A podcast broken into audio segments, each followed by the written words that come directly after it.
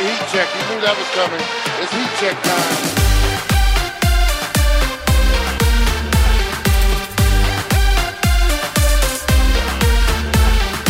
Welcome to the Heat Check. I am John Gonzalez. As you guys have probably realized because you're smart listeners and you've got a calendar, it is not Monday, it is Tuesday. Normally we do this podcast on Monday.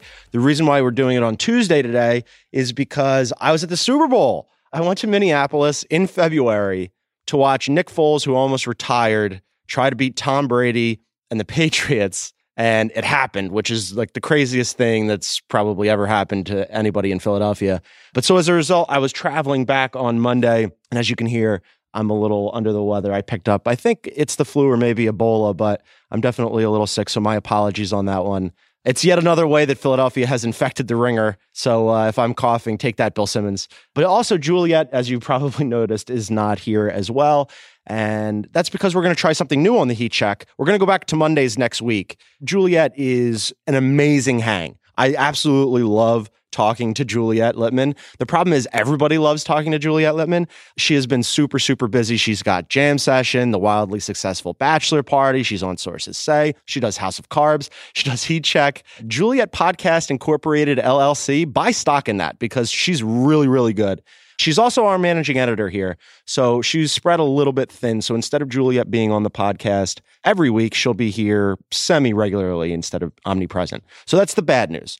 The good news is that I work at an amazing place full of really, really fun people. And before I ever worked here, before I had ever written a word for us, before I had ever been on a podcast, I would be like you guys. And I would sit there and listen or read stories and be like, man, I would love to have a conversation with Chris Ryan or Kevin O'Connor or Jason Concepcion or Shay. And guess what? Now I do work here and now I can do those things. And so can Isaac. Isaac is still going to be on the ones and twos. Yeah, I'm still here. Isaac is still here. Haven't been fired yet. Neither of us have been fired. I'm going to remedy that immediately, Isaac. I'm going to make sure that Simmons gets both of us escorted off the lot.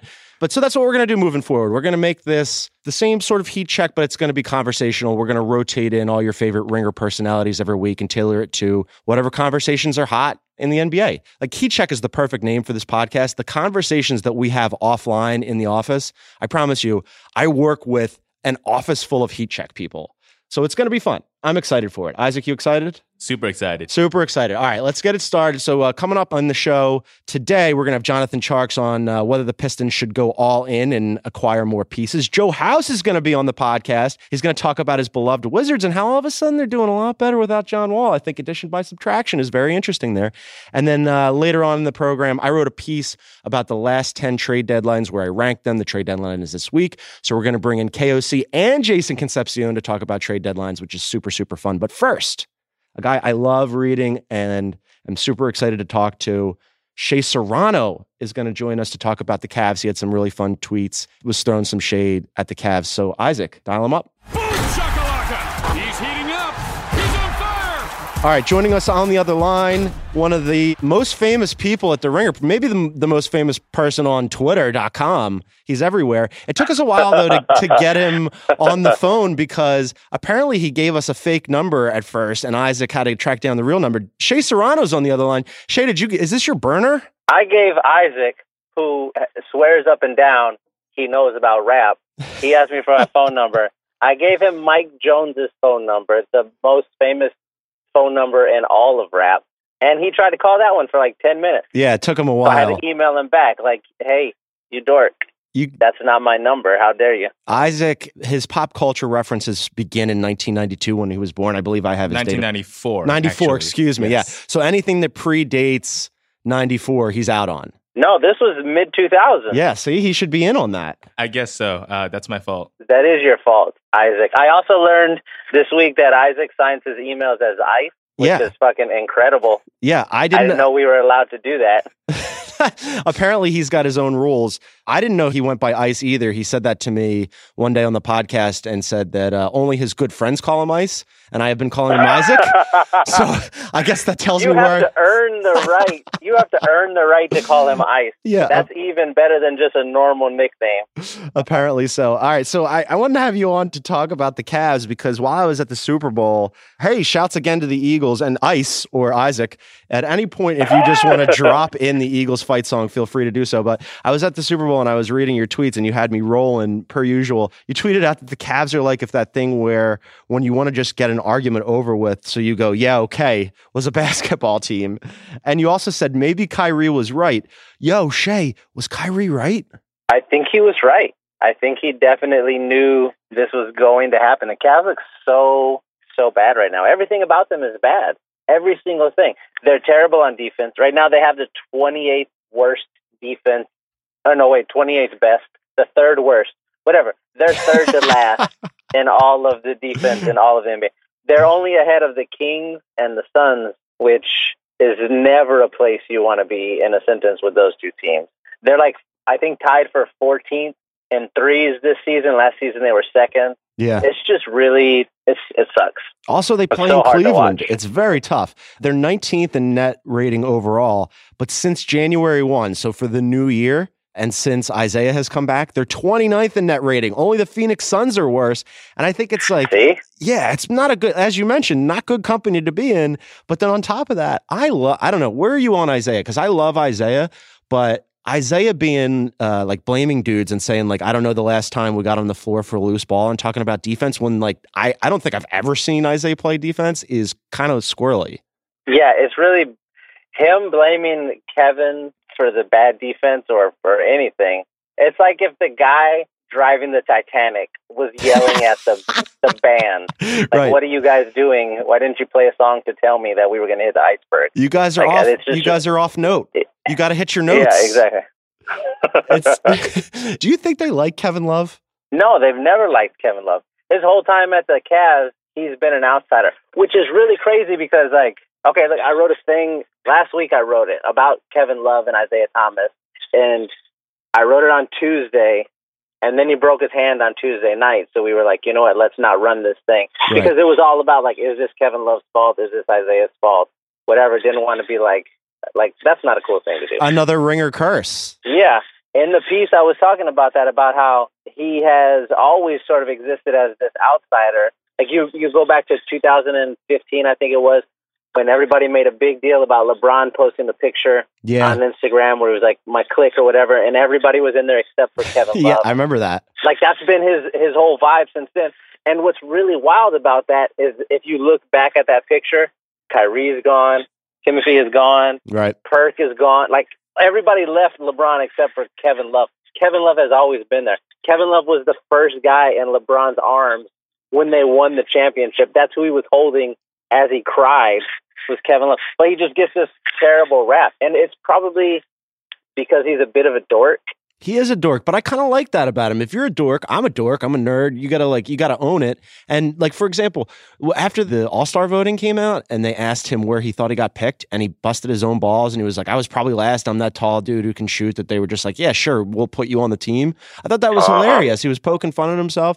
I think it's weird that they don't like Kevin Love, and that especially because Isaiah's been on the team for a hot second, and like Juliet always gives me heat about defending Isaiah and saying that there's too much Isaiah Love out there.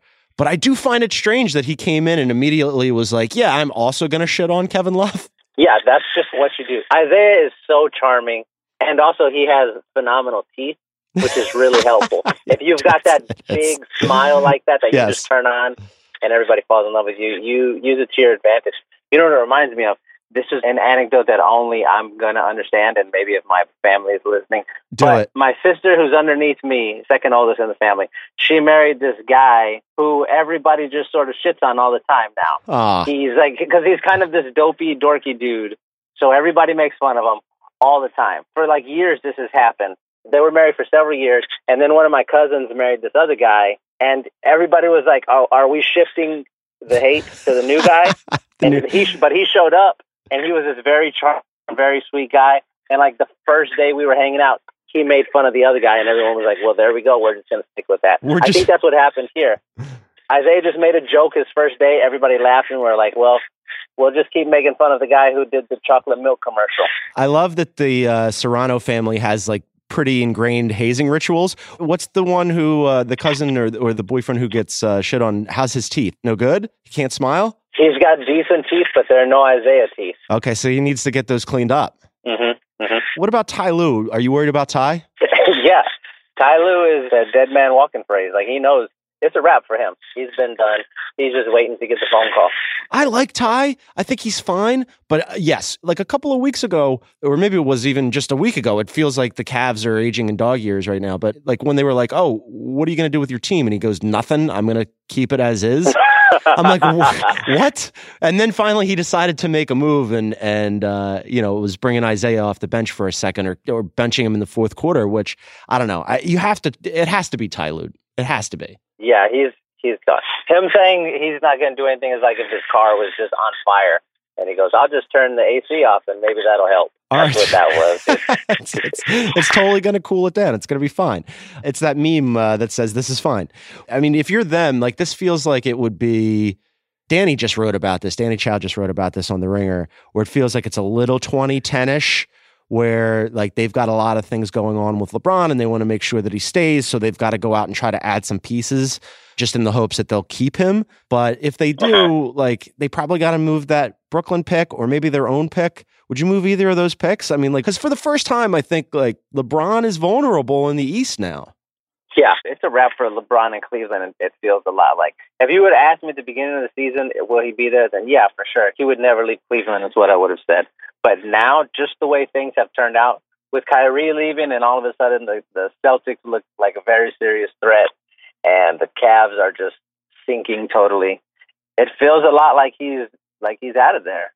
Because he could have committed already, could have come out and said it, and that might have helped things out a bit. I'm sure that stress is out there for them as well, but it just feels like he's gone, man. They can't do anything. He has a no-trade clause. Maybe they can ask him to waive that so they can trade him, but why would he ever do that ever? Yeah, no. Yeah, I think like they got to try to bring pieces in, but then it's like, you know, what's their actual real ceiling? It's interesting though that you said that you think it's already a wrap on LeBron, like even before the deadline, even before they make moves. I've been wondering about this just from like a narrative standpoint, from a storyline standpoint, because I love the storylines in the NBA. If he leaves, is that an automatic WWE like heel turn again? If he leaves, is he going to get heat automatically? No, he's good. It's a whole different NBA than when he left the first time. Right now, he would leave. It would be a thing for like a week, and then somebody would post a picture of their penis by accident, and that would be it. It would be like, okay, that happened. LeBron's gone, whatever. It's all different. You know what? A neat stat that I just happened across not that long ago. Tell me. Of the Cavs, I think right now they have 15 active players. 13 of them came either by trade or free agency. I think it was like 8 they traded for, 5 they signed in free agency. So to me, they've never shown, as of recent, an ability to like bring in the guys that they need to win the championship. You know what I'm saying? Yeah. There's nothing that can happen, it doesn't feel like. It feels like that's the end of the Cavs era. Which is crazy because like over the summer when Kyrie was like trying to get out of town, like at the time I was like, all right, you know what? You get rid of Kyrie and you know, you go with Isaiah and you'll get another pick and it'll be fine. But in retrospect, like if you could hit the undo button, like if there, imagine like a button where you could just hit hard reset on that and just say, okay, actually we're going to keep Kyrie and like LeBron's going to walk anyway. Like, would you do that? 100%, yes. Yeah, I think 100%. I would too. You'd have to convince him somehow. Yeah, LeBron was such a compelling and gigantic figure that I think everybody was guilty of overlooking how important Kyrie was. It was like, oh, he's just a guy who's good in ISO and makes cool layups. Like, that's just what we all thought. Yeah. And now he's gone, and we're like, oh, shit, he was like a very important piece. Because I thought the same thing. They switched out Kyrie for Isaiah, and I was like, oh, cool. They got like a tinier Kyrie. It'll be fine. Right. Everything will be fine. And it has super not been fine. Yeah, it's crazy. Like, I didn't expect Kyrie to be this good, and I didn't expect it to blow up that quickly, but at, what was it, the Eastern Conference Finals last year, Dave McMenamin asked him, do you ever think what it would be like to have your own team? Which is the kind of question that I generally wouldn't think to ask in a pack setting because, like, who's going to answer that? And especially in that setting, and especially Kyrie, who tends to be, like, pretty reserved in those pack interviews. But he flat out said, yeah, I think about it all the time. And now he's off running this.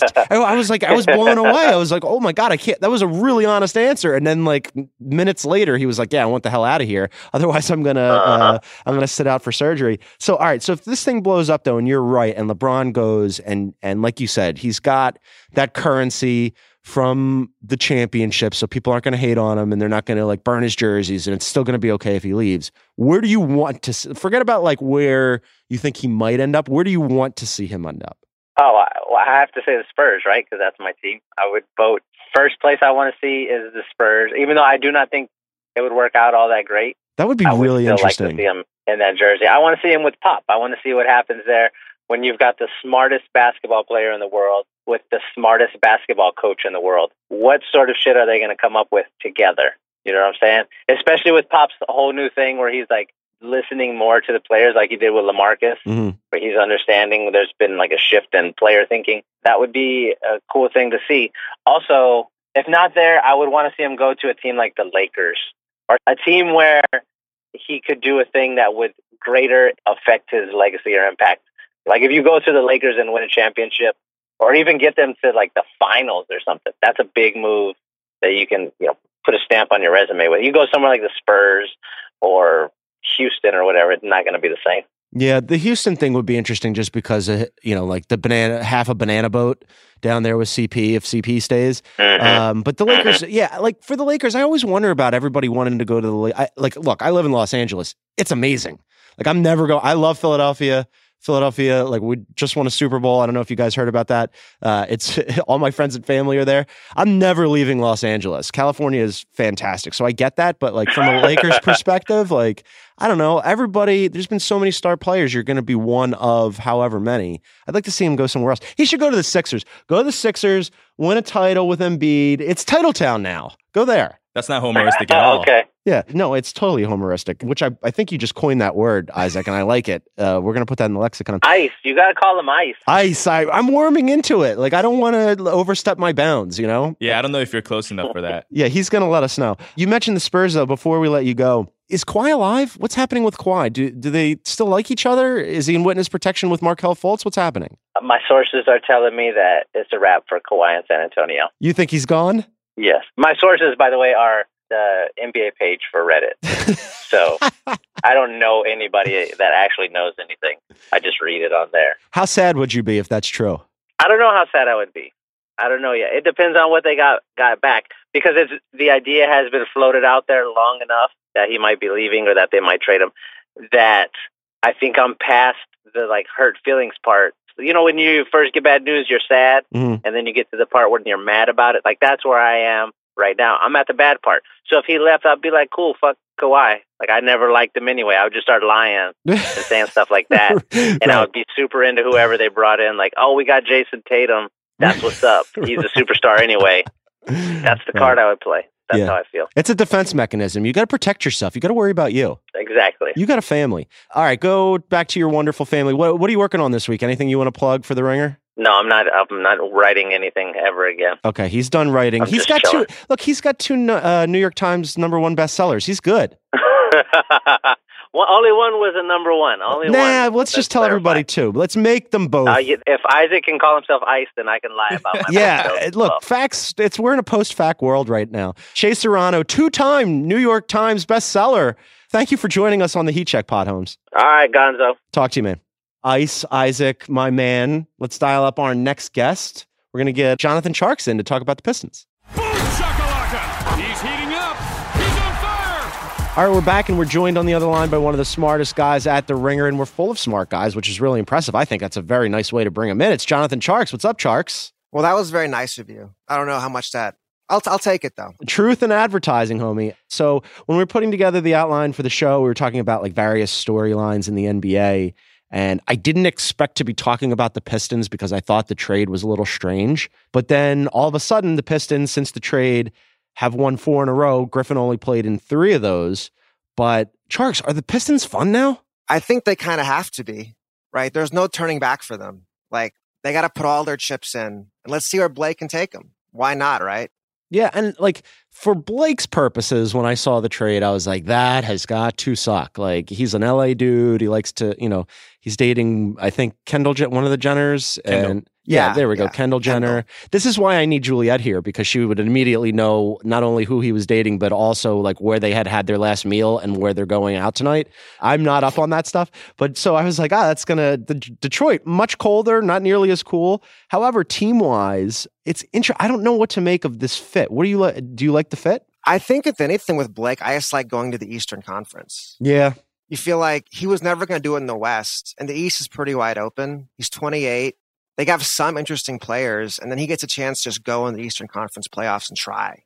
Yeah, that's a really good point. And as we record this right now, they are tied with the Philadelphia 76ers with a 500 record. Technically, they're a game behind because they played two more games. But they're right on that like back end of the playoff cusp, which is interesting because, you know, pre-Blake Griffin, I'm looking at their net rating right now, Tjarks. They're middle of the pack. The Pistons are 17th in net rating, which still puts them ahead of the Cleveland Cavaliers. Womp womp. But, nice. Yeah. Like, what do you think about their prospects to make the playoffs? Would you put them in? Do you give them a good shot?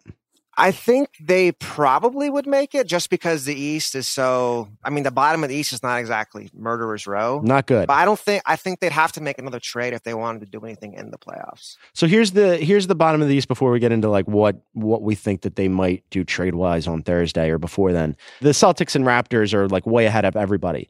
And then 3 through 8 is a total toss-up. It's separated by 4.5 games. You've got the Cavs, Wizards, Bucks, Pacers, Heat, Sixers, and Pistons. Of those teams, who do you think the Pistons are better than? I would say the Sixers probably. I don't like this. I had only planned to cut Kevin O'Connor's mic, and Kevin's going to be joining us later in the show. Isaac, make sure that you are ready to cut Tjarks' mic. All right, so you've got the Pistons over the Sixers, which is madness, but I'll forgive it. I think you're right. You mentioned that you think that the Pistons have to make a move for the deadline and go all in. Like, what do you think they need, though? I mean, to me, they need shooting on the perimeter. Like they need, like everyone else needs. They need 3 and D guys. They need a wing who can shoot and maybe give us a little offense too and guard. Yeah, that's pretty much everybody though. Like, and I think you're right though that they have to add because you know if you're SVG, I mean you're trying to buy some time here. Not to mention the fact that they've got that arena and they got to put some people in it. Yeah, I mean this is his last chance. You have Blake for 5 years, but is he going to be healthy in that time? Like he's 28. You just got to go for it now and just pray for the best. Yeah. Those contracts, too, for Reggie Jackson and Andre Drummond are interesting. Like, I know that you made the trade for Reggie Jackson, so you had to give him the money. But, like, Reggie Jackson is fine. He's fine. Like, I wonder what this team is going to look like with him and Blake, whoever they might add. I mean, I don't know. I just wonder what their upside is. I get the idea of you've got to add because, like you said, you know, what else is SVG going to do? He's not going to just throw his hands up at this point. But I just wonder, like, what their actual ceiling is. Well, to me, with the wings they have now, it's a first-round exit for sure. Yeah. You really can't trust Stanley Johnson, Luke Kennard, Reggie Bullock to be enough. Would you move Stanley Johnson? See, to me, I think the trade you make is Stanley Johnson for Rodney Hood. I think that makes sense. That's for interesting. Both teams. That does make sense for both teams. Although, like for the Pistons, I like it because, you know, Rodney Hood can score the ball. There's no doubt about that. The only problem is to score the ball, you have to be on the court, which not always Rodney Hood's forte. This is true. I think then you're even going further all in. You're saying, we got a bunch of injury-prone guys. We're praying to the basketball guys that it works out because if not, SVG's getting fired anyways. So let's just hope it works out. Yeah, and Hood had 30 points last night. I mean, he was killing it. And I've always liked Rodney Hood. And I think like now that they've got Donovan Mitchell in Utah, you know, they might be ready to see what they can get for Rodney Hood. That could be a really interesting, like everybody helps everybody out trade there. It's fascinating to me too, like watching Blake Griffin incorporate with the Pistons now and like Blake Griffin, who when we watch him on the court is sometimes like a grump and he's yelling at, you know, opposing coaches or referees or whatever when he was in Los Angeles. And then all of a sudden he gets to Detroit and he's playing Mr. Nice Guy. Like, do you think he needed a fresh start or is this like a production? I mean, I think everyone did at a certain point. Like it'd been, what, 10 years? Yeah. You have to just try. Life is short. Some things are meant to, they played out. Yeah. Like Blake has to at least have a chance to do something different. I really like Blake. I really especially like off-court Blake. And on-court Blake, I've liked more recently because, you know, like the, and you wrote about this last year. Wasn't it you that wrote the piece about like Point Blake? Yeah, yeah. He's an amazing passer. He's a fun player to watch. But the idea of like max contract Blake 2 years from now in Detroit, like I wonder what that's going to look like. Is SVG even still around? All of a sudden, like then it's not, this is new and I'm excited and like, let's see what we can be. It's just, oh yeah, shit, I live in Detroit. Yeah, I mean, I'd say the odds of this blowing up are really high. Yeah. I think Bill mentioned a while ago the Amari to New York thing, and it feels very Amari to New York. Like yeah. It'll probably work right away. You got an older guy on a massive contract with bad knees. The odds of it working long-term are really low, realistically, just because of his health. If you're Blake, like, what odds would you give on, let's just say that, like, forget about the SVG component and, like, this team and what it can be. You meant, like, the health component is a really important part here, not to mention location. Again, he's now in Detroit, which I think, like, and in a couple of weeks, he's going to look around and, like, really miss Southern California. Like, what percentage chance would you ascribe to him, like, one day being like, you know what, I'm good. I'm not even going to play through the end of this contract? Oh, I mean, 0%. That's too much money. Too much money to give up? $180 million. Yeah. You know, you can always act. You can. I don't think there's any. He's going to be acting as a basketball player. Hey, as Andrew Bynum once said, man, there's a bank in every city, you know? That's a good point. I don't feel too bad for Blake. That's a lot of money. That is a lot of money. And like he is getting paid to stay in Detroit. All right, Tjarks, while you're here, I also want to get into a little Dallas stuff because you're our resident all things Dallas expert. Dirk Nowitzki is still in the league. I was in Dallas, actually worked for the Dallas Observer way back when Dirk was a rookie. Your prime, your peak years in Dallas. They were my peak years. It's been downhill since then. The Ringer is getting a shell of myself. But so he's played over 50,000 minutes now, and I think that's absolutely bananas. And there was a stretch of 13 years there where during that stretch, he only missed 42 games, which I can't even comprehend. Yeah, I always say, if you never jump, it's hard to get hurt. Yeah. Right? You stay on level ground. Like you're just doing shooting drills for 13 years. You walk up and down the court. You just do your shots. Don't jump. Don't move on defense. You stay healthy. You stay healthy, right? You gotta. I actually realized this. Like the older I'm 40 now, so like the older I get, the more that like physical activity on anything that isn't super forgiving as a surface acts to hamper me. I mean, I'm 30 years old and I feel that. Like, I can barely move anymore. Yeah, I went for a run the other day and was pretty sure I was going to end up in traction. So the fact that Dirk Nowitzki is, like, still running up and down the court is amazing. And also, I think it's pretty great, like, that he has stayed in Dallas his whole career. I know that, you know, some Mavs fans, you know, and it's probably a distinct minority, maybe wanted them to reset earlier. But there's something to be said for a guy playing out his entire career with one organization, being the face of the franchise, and still doing it at his age. Like, I think it's really cool to watch, and I know it's been a bad season for them, but it's okay with me to have this be his farewell tour because I want nice things for you in Dallas. That's really what matters is my entertainment more than it's really else. At the top of my list. You've got the right thing. You've got the right stuff in mind. It's really at the top of my to-do list. It's like in the morning I get up and I'm like, all right, I have two dogs. I have to walk the dogs, and I'm like, what can I do to make Tjarks smile? Now we're talking. That's it. You got anything you want to plug coming out on the Ringer this week? We're just doing a bunch of trade deadline stuff. Then we got a cool. I think that's next. We're doing a LeBron versus MJ series. Yes, I've got a cool piece coming on that. That should be fun. Nice. The Friday show. Oh yeah, the NBA draft show. Thank you, Isaac Lee, podcaster extraordinaire. Friday NBA draft show. Jonathan Tjarks he's everywhere. He's writing stuff. Read him, listen to him. Tjarks, thanks, Holmes. Yeah, have a good one, man. All right. We're gonna get Joe House on the line to talk about the Wizards, and then later on in the show, we're gonna have Kevin O'Connor and Jason Concepcion to talk about previous trade deadlines and the upcoming one. But first, let's take a break to hear from our sponsors. Finding a dress shirt that fits is hard. Something is always off. But thankfully, ordering a custom fit shirt has never been easier with Proper Cloth. At propercloth.com, you can easily create a custom shirt size in just seconds by answering 10 simple questions. Not to mention, you can choose from over 20 collar styles, 10 cuff styles. There are 10 cuff styles? I thought there was like the button one and then the French cuff.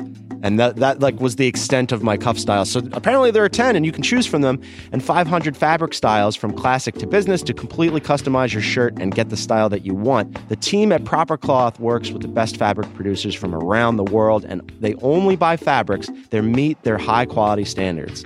Each one of their shirts goes through extensive quality control testing, so you're getting the absolute best quality and craftsmanship, and best of all, Proper cloth guarantees a perfect fit, meaning that if somehow your shirt doesn't fit right, they'll remake it for free. This is the future of shirts. The future of shirts is now, Isaac. It's amazing. We're living in a remarkable time. Oh, yeah. These shirts are made completely custom for you, starting at just $80. Stop wearing shirts that don't fit. Start looking your best with a custom-fitted shirt. Go to propercloth.com/NBA today and enter the gift code NBA, and you'll save $20 on your first shirt. Go do it. Are you hiring?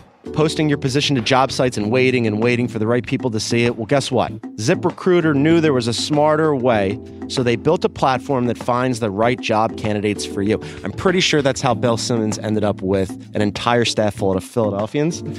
So he's probably going to be pretty pissed at ZipRecruiter. The rest of us here at The Ringer, very excited about ZipRecruiter for staffing The Ringer with Philadelphians. ZipRecruiter learns what you're looking for, identifies people with the right experience, and invites them to apply for your job. And these invitations have revolutionized how you find your next hire. In fact, 80% of employers who post a job on ZipRecruiter get a quality candidate through the site in just one day. And ZipRecruiter doesn't stop there. They even spotlight the strongest applications you receive so you never miss a great match. The right candidates are out there. ZipRecruiter is how you find them. Businesses of all sizes trust ZipRecruiter for their hiring need. Right now, our listeners can try ZipRecruiter for free. That's right, free. Just go to ZipRecruiter.com/RingerNBA. That's ZipRecruiter.com/RingerNBA. ZipRecruiter.com, guess what? /RingerNBA. That's ZipRecruiter, and it's the smartest way to hire. All right, as a married man, I go to a lot of events where I need to wear suits. In fact, I don't know if you guys heard about this. I was in Minneapolis for the Super Bowl where the Eagles won their first ever championship. My wife brought me, and she works for the NFL Network. We went to the NFL Honors Awards show where they, hand out MVP and coaches, best coach of the year, rookie of the year, all that stuff. They announced the Hall of Fame. Everybody dressed to the nines. I wore a suit that I already had. Luckily, though, the Black Tux had offered me a suit. I just didn't know about that until afterwards. And I wish I had known because they have amazing stuff. And like I said, everybody wants to look their best. And you can do that with the Black Tux. The blacktux.com is your answer with high-quality rental suits and tuxedos delivered to your doorstep. I wish I had done this before I went. The Black Tux is the easy way to rent suits and tuxedos online. The Black Tux lets you create your look or choose from tons of stylist-selected outfits. Suits usually retail for $1,200. Who has $1,200? Isaac, maybe. I do not. He gets big-time Ringer money. I do not. But at the Black Tux, they start at just $95. That is much more affordable. Expert customer care has your back every step of the way. Completely done online. You don't even have to go anywhere. With the Black Tux free home try-on, you can see if it fits, and then you can feel the quality of your suit months before your event. After ordering, your suit will arrive just 14 days before your event. That's excellent timing. And if anything is less than perfect, guess what? Send it back to the Black Tux, and the Black Tux will send you a free replacement right away. When your event's over, just drop your rental back in the mail. Shipping is free both ways. And to get $20 off your purchase, visit theblacktux.com/NBA. That's theblacktux.com/NBA for $20 off your purchase. The Black Tux, premium rental suits and tuxedos delivered.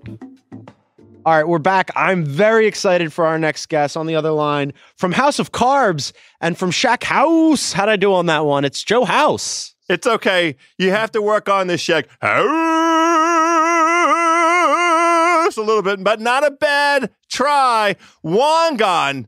I'm going to call you Wangan if that's all right, John Gonzalez. This is the first time we've podcasted together. Yes. I want to make sure that we have our own special term of endearment for each other. So you can call me whatever you want, but I'm going to call you Wangan for these purposes. You can call me whatever you like. I'm thrilled to have you on the program to talk about your Washington, I believe you call them the Wizards. All of a sudden, Joe House, they're good. And I don't know, there's a certain guy, John Wall, who hasn't been around for this 5-game winning streak. Your boy, Bill Simmons, tweeted out just a pair of eyeball emojis when after they won their 5th game in a row without Wall. Are you a little nervous about them being better without him? Well, look, before we get going, I have 2 questions for you. Tell me. Wangan. And by the way, I don't call them the Wizards because I've never subscribed to the terrible process that led to the change of name away from Bullets. I don't mind changing the name away from Bullets, but it was a terrible era here in Washington, and the Wizards are never something that I would embrace or adopt. I call them the almost Bullets most of the time, but I will accept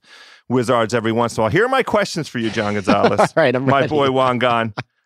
My very first question is, are you still drunk?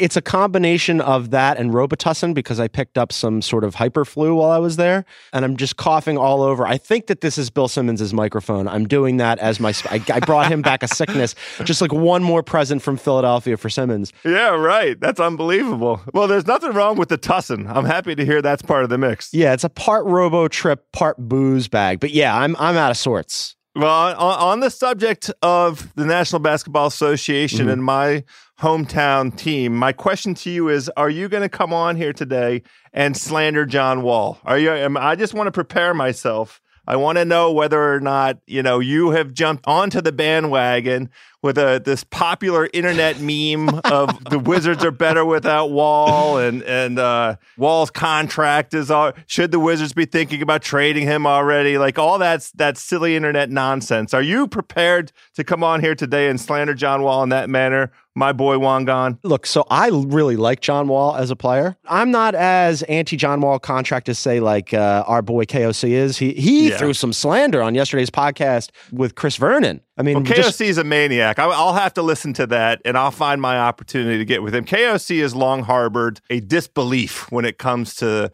the transcendence of John Wall. And we had a lively conversation over the summer around the relative attributes and qualities of Kyrie Irving versus John Wall. And, you know, I think we agreed to disagree at the end of the day. But I know he's a long time in the closet Wall hater. We all know that about KOC. I don't even think so in the closet. Pretty out. Now he's out. Pretty out about it. The contract, he's making $18 million this year. He's got one more year left next year at 19.1, which is fine by current NBA standards. The problem is the year after that when he's going to get a supermax, and then all of a sudden you have to ask yourself, like, with his age, whether or not John Wall is worth it. I really like John Wall. He's one of the best point guards in the NBA. I just think it's interesting that all of a sudden, like, they take him out and they look like they're playing well. They look like they're playing well together. They look happy. They didn't look happy earlier. Do they not like him? I don't think they like him. I have a lot of things to say about the current state of the Almost Bullets and all of the factors that may be sort of driving what we've observed over the last five games. So let me make a very quick observation on the contract point, which is this. Let's worry about the contract 2 years from now. Now's not the time to be looking at, you know, how much he's making relative to his peers and what, you know, whether his health will sustain and his durability and where he will be. Let's see 2 years from now where the franchise is, what he's done in terms of his own contribution to mission, and how close the franchise is to its goal of being a repeat Eastern Conference Finals attendee, participant, and maybe even cracking through and jumping through to an actual finals appearance. Let's just let the next handful of years play out. We don't have to assess or judge whether or not John Wall's contract is onerous now, because it's not onerous right now. It might be onerous 2 or 3 years from now. It might be market 2 or 3 years from now. We don't know how the collective bargaining agreement is going to change in the next iteration, and we don't know how the cap's going to move. So let's chill. I mean, it's okay to have some thoughts and think about it. Everybody gets excited because Blake Griffin just got traded, and, you know, the Clippers cut bait. That's not the position that the Almost Bullets are in. But let's talk about where we are right now. That was amazing. So the state of the Almost Bullets. All right, so let's get into that. During that monologue, I think I heard you say, and it was you're on the right podcast. This is called the Heat Check podcast. That was a hell of a heat check. But I think during that monologue, you mentioned possibly the Wizards making it to the conference finals. And I like, tell me about this, because right now they're 7.5 games back on the Celtics. I think we could all agree that they haven't been as good as the Celtics. They haven't been as good as the Raptors. They're in that Cavs, Wizards, Bucks tier. Are you feeling optimistic? Well, Wangan, that is a perfectly salient observation you just made. They have indeed not been as good as either of those two teams, but I will tell you here and now, without hesitation or reservation, that they are as good as either one of those teams that are currently ahead of them in the standings. There is not a team in the East that I fear, Juan Gonzalez. Well, I don't think you should fear them. I'm looking at their net ratings, right? And like the Raptors and Celtics, obviously, they're 3 and 4 in the NBA in net rating. The Wizards are 8. They're pretty good. They're a good team, but I just wonder, like, this chemistry issue, I'm going to keep harping on this because I know it, like, makes your eyeball twitch. Like, this chemistry issue with John Wall, like, I wonder, would they be, like, think about the haul that they could get back for John Wall. I saw Isaac Lee, our producer, emailed you to ask you to come on the show, and you said you would come on the show because you love John Wall and you want to defend him, and there's no way you would trade him unless it was for Kawhi. Which no, I loved. That was funny. Everybody got a good chuckle, right? I loved it. There's got to be other people. I mean, you could get a nice haul for John Wall, I think, and maybe not Kawhi, but you could get a nice haul. What if, you know, all of a sudden you're adding pieces around Brad Beal, who is suddenly more, this is how bad it's gotten for you. Brad Beal is suddenly more durable than John Wall. No. This is ludicrous. That's an asinine thing to say. I gave you credit for a salient observation, and now we're in cuckoo land. All right. Let's start from the beginning. And here's the thing that I resent more than anything, all right, which is that in terms of a team, a franchise, managing its fans' expectations, my franchise, the Almost Bullets, routinely miss the opportunity to prepare us and season us properly because we, as sensible basketball fans, ended last season feeling fairly buoyant about how the team performed, about the young pieces that we have in place, about, honestly, the improvement in personnel on the bench, and there was nowhere to go but up after last year's execrable conflagration that was so grotesque that I'm sure I don't think there are three players no longer in the NBA that populated the Almost Bullets bench last year. Yeah, it was ugly. But my complaint about the management of expectations comes down to this. They knew, they had to know coming into the season that Johnny Wall was not 100%. And our own eyeballs as Almost Bullets fans could observe. We had fat John Wall. We had fat John Wall in October. Chunky. He was, let's not call him fat. Whatever he was like a slightly overweight for him. And that is not all that uncommon. Now, he gets credit because he goes away, he spends a lot of time in Los Angeles getting ready for each season. It's and nice here. He has come back with a different skill. Like, he will work on a singular skill.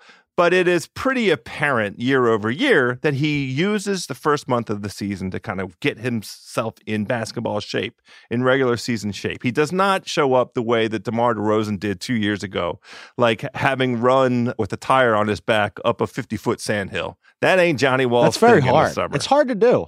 Yeah, right. I mean, could do it. I could see you hustling up a hill. Well, if there was a cheeseburger at the top and I was going to hit my beautiful Callaway Rogue driver 400 yards, yes, of course. But, that's nice synergy on your pods, by the way. You like that? Yeah, I did. I liked how you tied it together. Get it all in there. You know what titillates me, John? I do. I have a sense of what gets you going. I love how much you love the Wizards. That clearly is true. You might be the only person who pays this much attention to the Wizards outside of, like, maybe Andrew Sharp.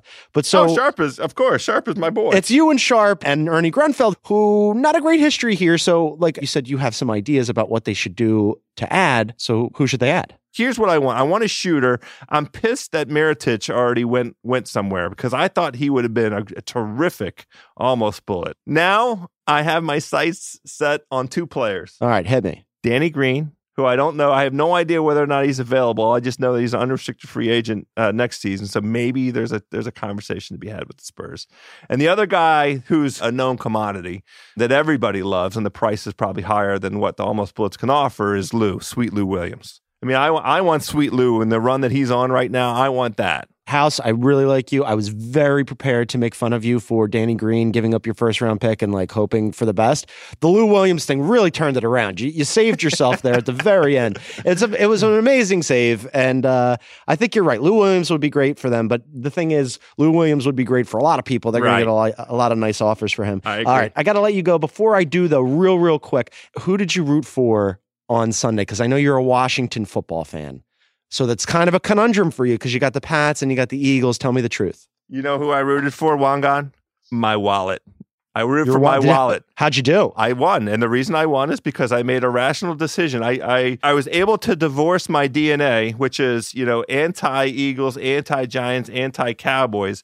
With in order of vehemence, it's Cowboys, Giants. Eagles are the team that I feel the least rancor. Yes, exactly. The least rancor. Beautiful use of rancor there. Thank you. I use words for a living. So I was, it didn't, you know, it wasn't impossible for me to look at the team in green and hope for right outcomes. And I really liked the Eagles in that underdog position. I mean, the dog masks, the whole thing. They were, nobody believed in them.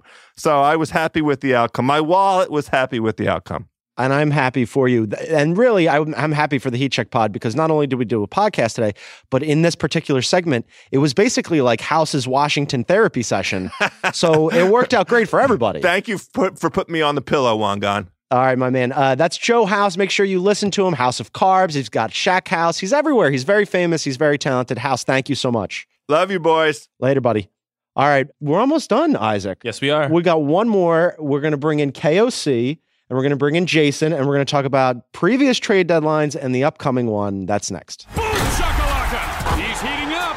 He's on fire. All right, we're back with two of my favorites from The Ringer, Jason Concepcion, yes. Kevin O'Connor. We're going to talk about the trade deadline. Before we do that, we had Kevin O'Connor on the Heat Check pod last week. He was very excited about the Eagles, had renounced his Patriots fandom. He really did. He was like, I hate them. I left Boston. I'm never going back. I've turned my back on Tom Brady, he said. He raised one hand up in the air and said, and on top of that, he's wearing a Trust the Process t-shirt, which is wonderful synergy. Yeah. Kevin O'Connor, I got you something from the Super Bowl. I brought it back. Okay. It's Nick Foles'. Bring Nick Foles out. Isaac. You know what? You're never going to get tired of hearing it. Yeah, it's okay. That's it. And it'll be playing in perpetuity for the next year, so congratulations on that. It doesn't bother me. They got five. Congratulations to you. They got five. Real quick before we do the trade deadline, so we all did the 360 video for The Ringer, which was super fun. One of my absolute favorite parts was Kevin O'Connor's halftime hostage video, where he was like, I really hope they get it together and make adjustments. And I'm like, I don't know where he is right now. It's like, blink twice if you're okay. There's no context within the video. The full video was, hey, you know, it's my dad's birthday. I'm having fun, you know? Like it did not look like that. I encourage everybody to go back. Incredible. I'm not actually mad performance right now. I'm really not. So anyway, the Eagles won. I'm glad you got to feel that feeling, very John. Excited about it, as is Jason. I am. But I wanted to talk to you guys about trade stuff. So I wrote this piece for TheRinger.com today, ranking the trade deadlines. We're just going to do the top three because you guys have you took a little umbrage with the ordering. No, just really. slight. I've got the 2017 trade deadline is number 3 on my list. The 2015 trade deadline, which was absolutely bananas in terms of the sheer volume, at number 2 on my list. And at number 1 on my list, it was the Melo trade, which Jason. Oh yeah, the Melo trade. I mean, tell me, argue against the Melo trade is the number 1 trade deadline of the last 10 years. Am I against it? Yeah, I'm against it because it ruined everything. It didn't ruin. Here's the thing about the Knicks that I'll never understand. The rationale for making that trade is he was going to go to Brooklyn. Let's call the guy's bluff. Let's see it. Yeah. Let's see it. Their Knicks. This is the Knicks team pre the Melo trade was really forgotten. Gallo when he was healthy and really kind of fun. Wilson Chandler, Ray Felton the first time. Timothy Mozgov when he was not completely washed and was like a young, frisky center from Moscow. They were fresh over from Moscow. They were really fun team, and it ended something there. And also just the idea that you would spend enormous amounts of money to pay Mike D'Antoni to install a free-flowing, egalitarian system over multiple seasons, and then trade for Carmelo Anthony, which is the antithesis. Pound the ball, ball goes in, ball doesn't come out. Gotta love the Knicks. But at the same time, that deadline, so in retrospect, all the things that you're saying in retrospect are right. Mm-hmm. But it was exciting to have Melo go to the Knicks, right? In a vacuum, without the system component, without all the ripple effects of all the players that they unloaded. I remember going, the NBA narrative-wise, this is fun. Yeah, I think from a narrative perspective, it was this is crazy. It's actually happening. Yes. It's actually being moved after rumors happening for so long. But then, the basketball analyst in you was like, wait a minute, why didn't they just wait? Yeah. Right? And that's the way I came away from that deadline. But it wasn't just Melo either. It was Darren Williams being traded. Two big-time players at the time going to New York. The Darren Williams trade to New York was a big one and would have been the biggest one if not for Melo. Here's the other one that I threw in and the reason why it ended up getting pushed over the top was the Clippers trade. The Clippers, holy shit, the Clippers. The Clippers in that same trade deadline unloaded Baron Davis and their 2011 first-round pick to clear cap space. Unreal. And bring in Jamario Moon and Mo Williams. Jamario Moon! Wow. Jamario Moon, who I'd forgotten about. I want to apologize to Jamario. He's a big fan of the Heat Check podcast. Yeah. We're laughing with you, Jamario, not at you. Jamario Moon was at the... But the reason why we're laughing is because the 2011 first-round pick that they unloaded to the Cavaliers ended up being Kyrie! Irving. Yeah, so if they hadn't done that, they wouldn't have had a trade for CP. All of a sudden, you've got Kyrie and Blake. Lob City looks completely different. Yeah. Completely different. And then the Clippers still have all their pick allotments. I mean, it's a totally different deal. Like, what would that Clippers team have looked like? Amazing. Yeah. I just want to say one thing about Darren Williams, who I love. Yeah. And is obviously the winner of the who is the best point guard of the last 10 years debate between him and CP3. That's runaway winner. Right at the top. You're just like driving a dagger into Isaac's heart. I just wanted to say that he's got my favorite NBA hair of the last... I don't even know how long. Darren Williams' hair is like the seaweed on a rock as the tide goes out. That's it. That's all I wanted to say. That's a beautiful picture that you've painted for all of our listeners. And I think also another reason why 2011 is the number one trade deadline. You guys had 2015 because it was bananas. Yeah, because it was like, oh, it's going to be quiet. And then it was like, everything came almost after the deadline was over. Like, you thought it was almost quiet, then boom, boom, boom, boom, boom. All point guards got traded. So I don't know where you guys were for that one. You were Grantland. You were in Boston, right? Yep. I was working in Philadelphia at NBC Sports Philadelphia and had thought that it was going to be a very quiet trade. And then, remember, it was like almost like past 3 o'clock when the details started trickling through. And Sam Hinkie basically ruined my life that day, trying to track down everything that had happened. Before we get to the big ones, he unloaded Michael Carter Williams, Rookie of the Year. The Rookie of the Year, Charles Barkley, freaked the fuck out about it. He lost it. Michael Carter Williams is selling screen printed T-shirts on Venice Beach right now. What is he doing? He's thinking wistfully about the 2-3 zone, and then it was a great trade for the Sixers. Not such a great trade for the Bucks. On a day where the Suns made a lot of bad trades, that was one of the two terrible trades the Suns made. For sure, and you know, with Michael Carter Williams, I understand why a lot of people thought that trade stunk. But with Carter Williams, he was probably one of the worst rookie of the years we've had. Yeah. In terms, you know, statistically. This side of Malcolm Brogdon. I mean, Brogdon was pretty good. Bucks cornered the market on quasi-rookies of the year. And, you know, the Suns really did drop the ball that deadline. But with the situation that they had, I understand that the risk that they took. But clearly, I mean, Isaiah Thomas turned into a killer. Yep. Brandon Knight stunk. He still hasn't really done anything with that team. Dragic, you know, turned into granted injuries got him into the All-Star game. He's had a lot of success with them. I wonder what Phoenix could have done differently that deadline to set themselves up for a better future. I wonder if there were other options on the table that we don't know about that might have positioned themselves better than they are now. At the Suns, there were so many weird things that the Suns did in that deadline. So not only did they move Isaiah Thomas, who, like, let's not forget that trade, like that group that they put together, like, so they had Isaiah and Bledsoe and Dragic, and then they were like, that's not going to work. Yeah. So they're going to unplug two.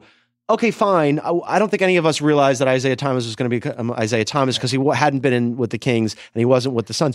But then they went and compounded their mistake by moving a bunch of other pieces around, including Scalabessiere and Papagiannis, to get Chris. They gave up Bogdanovich, who might be the best player in that whole deal. Yeah. Like, they screwed it up like 12 different ways. How are the Suns still a franchise? It's especially tough for me to take because there are like 400% more Suns and ex-Suns point guards involved in that deal than the Knicks have had in like 10 years. The Knicks could have gotten like one or 12 point guards. Can I get one point guard? Do you want Isaiah Thomas now? It's a little late on Isaiah Thomas, but it's just wild. I have not watched a point guard as good as any of these guys like in a long time. I need a quick non-trade deadline aside then. Where are we on Frankie Smokes? I think he's going to be good. Mm-hmm. He's just not ready now. He's like 3 years away, but you can see it in flashes and fits and starts. Defensively, he's a natural. He's already one of the better defensive point guards in the league. Yes. Right? And he's only a teenager. That's it. What do you, scoring-wise, though, he looks very hesitant. Like, every time I see him, like, not passing or not defending, he looks like... He's been more aggressive lately. I think that's okay, though. I think what you want Frankie Nicotine to turn into is a...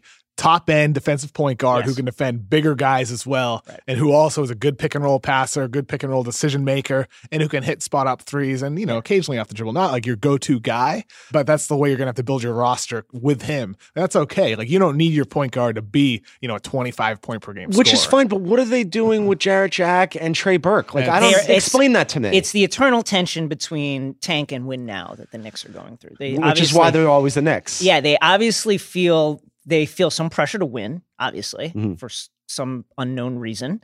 And who knows? Couldn't figure it out. When they could be simply developing their young guys, like, with a lot of minutes. So, yeah, they're trying to win. And it's absolutely perplexing. You know what I heard? I heard that they have, or at least they've inquired about Malik Monk with Charlotte. I kind of did the same thing you did. I gave a little shoulder shrug. I don't know what the price would be. I don't know even how available he is, but I think Monk already? Monk isn't really in the best situation. But wait a minute, if they're making moves, though, like pre-deadline as we're barreling towards it, if they're making moves where maybe Batum gets unplugged or they're moving Kemba or somebody, right? Like, doesn't that free up minutes for Monk? Like, why move him already? He hasn't even played hardly. Maybe you've soured once you got him in. Yeah, kind of a red flag when you draft a guy and all he can talk about is how he wanted to go to the Knicks. Yeah. Okay. Yeah. Yeah. Well, I mean, like, right. There's that red flag for a lot of reasons. He would be an amazing Knick because still, and I've mentioned this like 1,000 times on The Ringer, but one of my favorite moments of the entire season was where he tried to do a self alley-oop off the glass, and Aaron Gordon's very, very tough. Phenomenal. Very, very tough. And Monk would be a great fit alongside of Frankie Nicotine, too, right? He's your chucker against your top end. I mean, as a young core, I don't hate that at all. And again, it's just with the Knicks, the question is always development. Can they develop these guys? That's it. One more quick mention about the 2015 trade deadline that I really liked. The Reggie Jackson trade where he left OKC. They hated him in OKC. He's like, I'm going to get out of here. He goes to Detroit. He gets a new contract. And Stan Van Gundy can't open his mouth without shitting on Reggie Jackson. Like, he went from like teammates hating him to his own coach. It's phenomenal. Let's see, what were we talking about? Were you talking about 2015? I like the Dragic brothers trade as if you had to pick one of these from out of them, just because when do you ever see like brothers from Europe get traded? Goran and Zoran. Yeah, it's like Tomax and Zaymot from G.I. Joe. That is a phenomenal reference. Yes, and they felt each other's pain. That's I love that cartoon.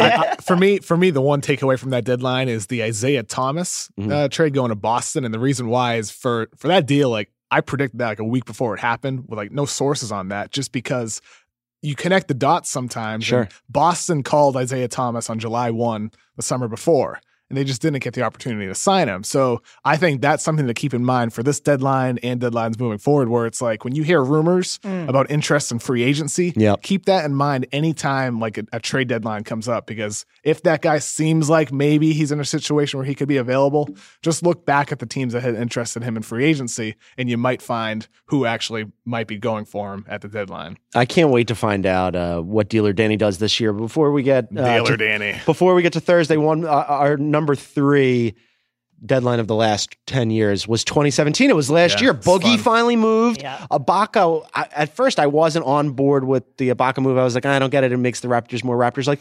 But we've seen this year the Raptors have been much better. Yep. The Nerlens trade made me very, very angry at the time. Fake first. Because it was a fake first. And I still contend that Nerlens is a good player. However, whether or not Nerlens is a good player or not, we still got halftime hot dog Nerlens out of it. I love which half-time. That makes it all worthwhile. Just having to explain, like, you know, I was practicing really hard, and you know my energy was low. I needed to bring my energy up. I decided to get a hot dog. It's just like he just wanders in. So that's something you've probably noticed from covering games. Like sometimes, like the pregame buffet for the players is not up to snuff, or there's not enough of what they want. So invariably, like you'll be in the media room eating, and you'll see a player walk in. Like last year for the Clippers in Utah, Rudy Gobert, after he hurt himself, he like was still hungry, I guess. Yeah. So he limped into the Los Angeles media room and was like eating tortillas and fajitas with us at our table. This is how NBA players gain weight over the course of the season. He was hungry because they get they're done with the games and they're hungry and they have full dinners at 10 p.m. at night. I don't begrudge him a halftime hot dog. So that was a great one. Yeah. That was a great one. And then of course we had Boogie. Yeah, the Boogie trade was incredible because obviously at the tail end of All-Star Weekend this thing came down. That was taking place in New Orleans. Yeah. So the joke was like, don't even just stay here. Like, don't just get a hotel, stay in your hotel and don't leave. Which locker do you want? That was truly wild. It really was. When we found out about that, me and a couple other people from the Ringer, including Micah Peters, who is a Pelicans fan, were walking down the street in New Orleans. I get a Woj bomb on my phone and I'm like, hey, Micah, look at this. Showed him my phone. He's like, wow! He just flipped out. And we were just screaming down the street. That's Boogie to the Pelicans. Bittersweet now, of course. It is and that's what I'm saying. Like, sad. Ripple, part of this column was, like how many big trades happened. Yeah. Part of it was entertainment value, which is the New Orleans halftime hot dog thing. And the other thing was impact. So now, like, you and I talked about this KSC last week where we went like, okay, it made sense for sure for the Pelicans to do that. Right. And now I think it makes more sense for them to just double down on it because what do you do? Yeah. Like, you already invested this, all these assets in getting DeMarcus Cousins. It sucks though, because as KSC pointed out, he's a giant dude coming off an Achilles, which is too, like, you don't want to hear that. And you're going to have to give him a gigantic contract, but I don't know how you don't. The list of guys who have come back in any shape or form to be similar to what they were is extremely short. Yeah. And also, listen, I don't doubt DeMarcus's dedication and ability to come back. It just takes a long time. Like, it takes years to come back to be a contributing player, anything like you were. And the way his game is predicated so much on strength and this kind of like explosiveness, like, can he turn himself into like a bigger Zebo? Sure. Maybe he could do that, but it just feels like we're going to see a much different DeMarcus Cousins after this. You're right that, they probably should double down, and that's what they did getting Mirotić. They're trying to to maintain their playoff position. They're trying to keep their spot there and maintain a winning team, and then you hope Boogie comes back and he's 80% of what he was. That'd be good. If he's 90% plus or 100%, what a gift, right? Then you're in a good position. But if he's not, if he's 60%, if he's 70%, you're screwed either way, though. You're screwed for sure if you don't. Yes. So you have to try, I think. Yeah, I agree. One more quick just mention about, like, from the entertainment perspective. Like, I like these, like, weird trades that make me laugh. It made me laugh at the time. I didn't get it. In retrospect, it's really goddamn funny. The Bulls, when they traded Taj Gibson and Doug McDermott, who were probably the two best players in that trade, for Cameron Payne, who has since been unseated by Chris Dunn. Very tough. Chris Dunn has looked good, but, like, and on top of that, the Thunder got a second-round pick. Like, the Bulls were like, sure, you can also have this. Like, that is one of the, like, the head scratchers of that year. Campaign's major impact on the NBA is, or those, was his handshakes. Those pregame handshakes. That's it. What else? That's it. That's it. Like, we really couldn't come up with anything. And then Taj Gibson right now is probably one of the best defensive big men in the NBA for the Timberwolves. I have always loved Taj. I think he's way underrated. He's a really good. He's a guy who is not going to hurt you. Yes. He's just going to help you in various areas, and he's perfect. Off the table. He's perfect for Tibbs and always has been. Okay, so we've got the deadline coming up. We love the deadline. We're going to have a lot of content here on The Ringer. What are we excited about? What do we want to see? I think it's going to be quiet overall. I do. I mean, maybe one domino falls. Like, if DJ gets traded, then more stuff happens. But I think overall, it's going to be kind of a, Lou Williams. Yeah, maybe. Do we think Lou goes, or do we think the Clippers hold on and try to, like, rebuild on the fly? I think there's probably more interest in Lou Williams than there is in DeAndre Jordan. For sure. Right? I think so, too. I was just talking about this with House. You could go through the list of first, he's playing out of his head. Yeah. And he's on an expiring, so, maybe, who cares? You can figure it out. Right. Exactly. So if you need to add shooting, go get Lou Williams. I mean, if you're a contending team, you could say that the Cavs could use him, the Wizards could use him. Well, the Cavs, defensive-wise, that wouldn't help him. But a lot of teams... There's nowhere to go but up. Right. He and Isaiah could figure it out together. Imagine a backcourt with Isaiah Thomas, Lou Williams, Derrick Rose. Jose Calderon is out there getting minutes, guys. I mean... What are we talking about?